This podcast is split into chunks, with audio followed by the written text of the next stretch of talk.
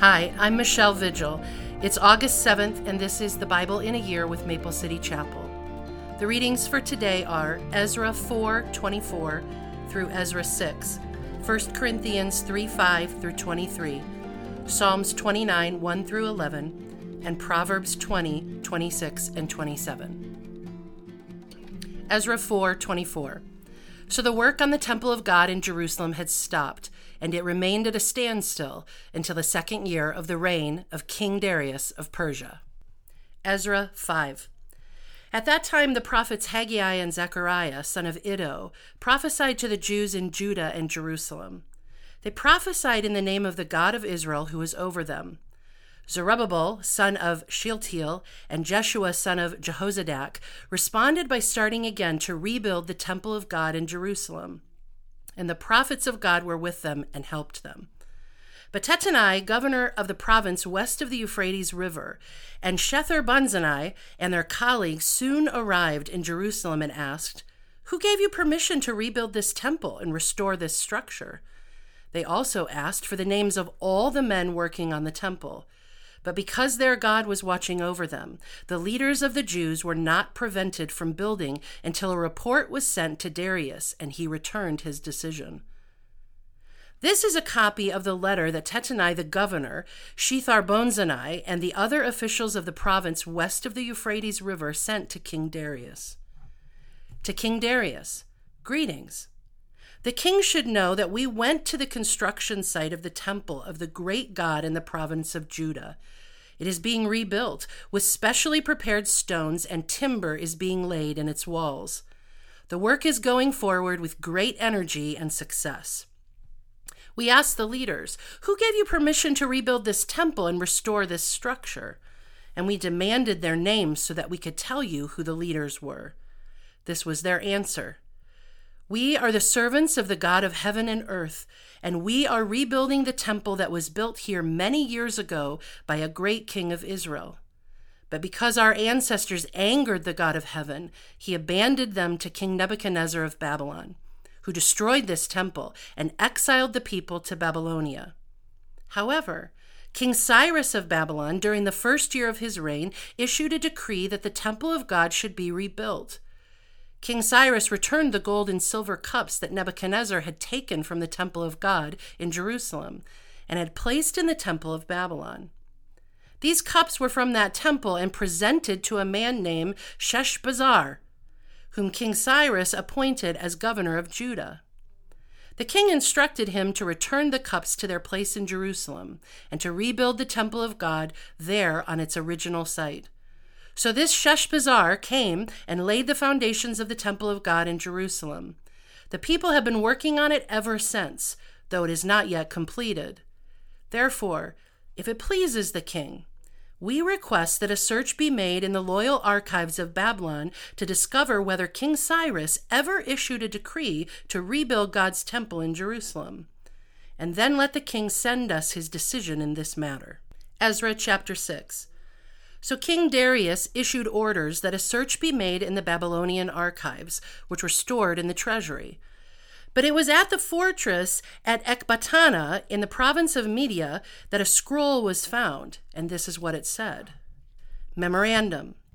In the first year of King Cyrus's reign, a decree was sent out concerning the temple of God at Jerusalem.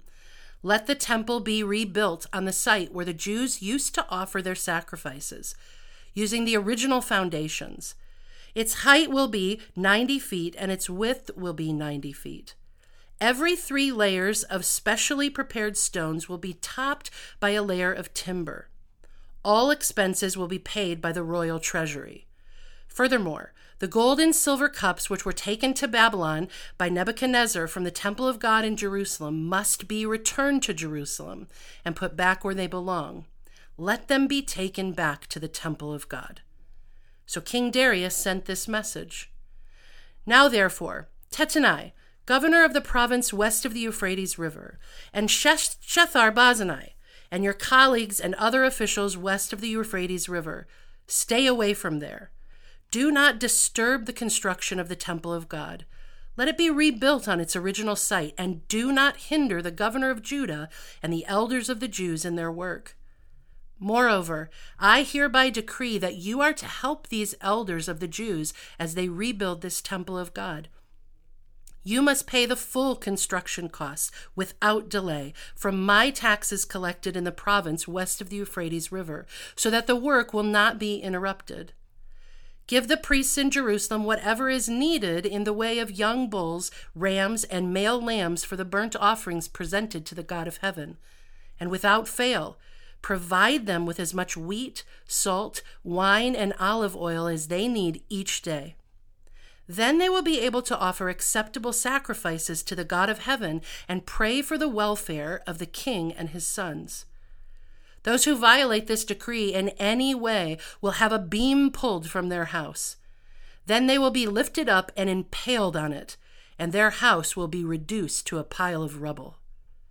May the God who has chosen the city of Jerusalem as the place to honor his name destroy any king or nation that violates this command and destroys this temple.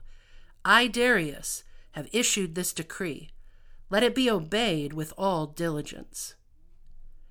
Tattenai, governor of the province west of the Euphrates River, and Shethar-bozenai and their colleagues at, complied at once with the command of King Darius. So the Jewish elders continued their work, and they were greatly encouraged by the preaching of the prophets, Haggai and Zechariah, son of Iddo. The temple was finally finished, as had been commanded by the God of Israel and decreed by Cyrus, Darius, and Artaxerxes, the king of Persia. The temple was completed on March 12th, during the sixth year of King Darius's reign. The temple of God was then dedicated with great joy by the people of Israel, the priests, the Levites, and the rest of the people who had returned from exile. During the dedication ceremony for the temple of God, a hundred young bulls, two hundred rams, and four hundred male lambs were sacrificed, and twelve male goats were presented as a sin offering for the twelve tribes of Israel. Then the priests and Levites were divided into their various divisions to serve at the temple of God in Jerusalem, as prescribed in the book of Moses. On April 21st, the returned exiles celebrated Passover. The priests and Levites had purified themselves and were ceremonially clean. So they slaughtered the Passover lamb for all the returned exiles, for their fellow priests, and for themselves. The Passover meal was eaten by the people of Israel who had returned from exile, and by the others in the land who had turned from their corrupt practices to worship the Lord, the God of Israel. Then they celebrated the festival of unleavened bread for seven days. There was great joy throughout the land because the Lord had caused the king of Assyria to be favorable to them, so that he helped them to rebuild the temple of God, the God of Israel. 1 Corinthians 3 5 through 23. After all, who is Apollos? Who is Paul? We are only God's servants through whom you believed the good news. Each of us did the work the Lord gave us. I planted the seed in your hearts, and Apollos watered it, but it was God who made it grow. It's not important who does the planting or who does the watering. What's important is that God makes the seed grow. The one who plants and the one who waters work together for the same purpose, and both will be rewarded for their own hard work. For we are both God's workers, and you are God's field. You are God's building. Because of God's grace to me, I have laid the foundation like an expert builder. Now others are building on it. But whoever is building on this foundation must be very careful, for no one can lay any foundation other than the one we already have, Jesus Christ. Anyone who builds on that foundation may use a variety of materials gold, silver, jewels, wood, hay, or straw. But on the judgment day, fire will reveal what kind of work each builder has done. The fire will show if a person's work has any value.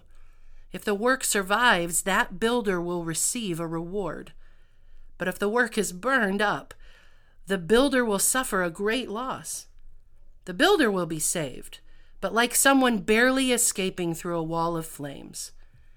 Don't you realize that all of you together are the temple of God, and that the Spirit of God lives in you? God will destroy anyone who destroys this temple, for God's temple is holy, and you are that temple. Stop, your, stop deceiving yourselves. If you think you are wise by this world's standards, you need to become a fool to be truly wise. For the wisdom of this world is foolishness to God.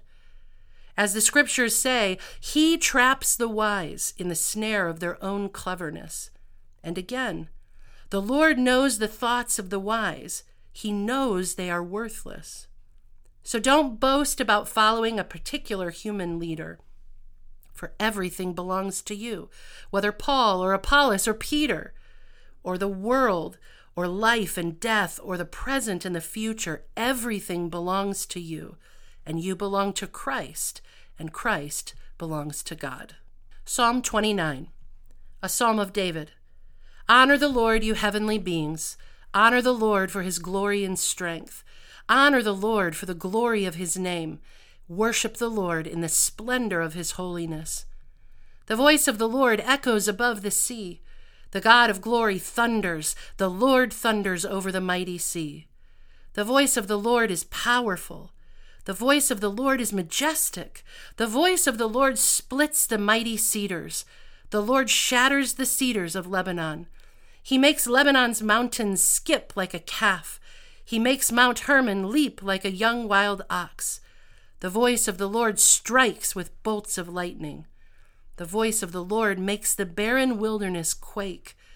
The Lord shakes the wilderness of Kadesh. The voice of the Lord twists mighty oaks and strips the forest bare. In his temple, everyone shouts, Glory! The Lord rules over the floodwaters. The Lord reigns as king forever. The Lord gives his people strength. The Lord blesses them with peace. Proverbs 20, 26, and 27. A wise king scatters the wicked like wheat, then runs his threshing wheel over them. The Lord's light penetrates the human spirit, exposing every hidden motive.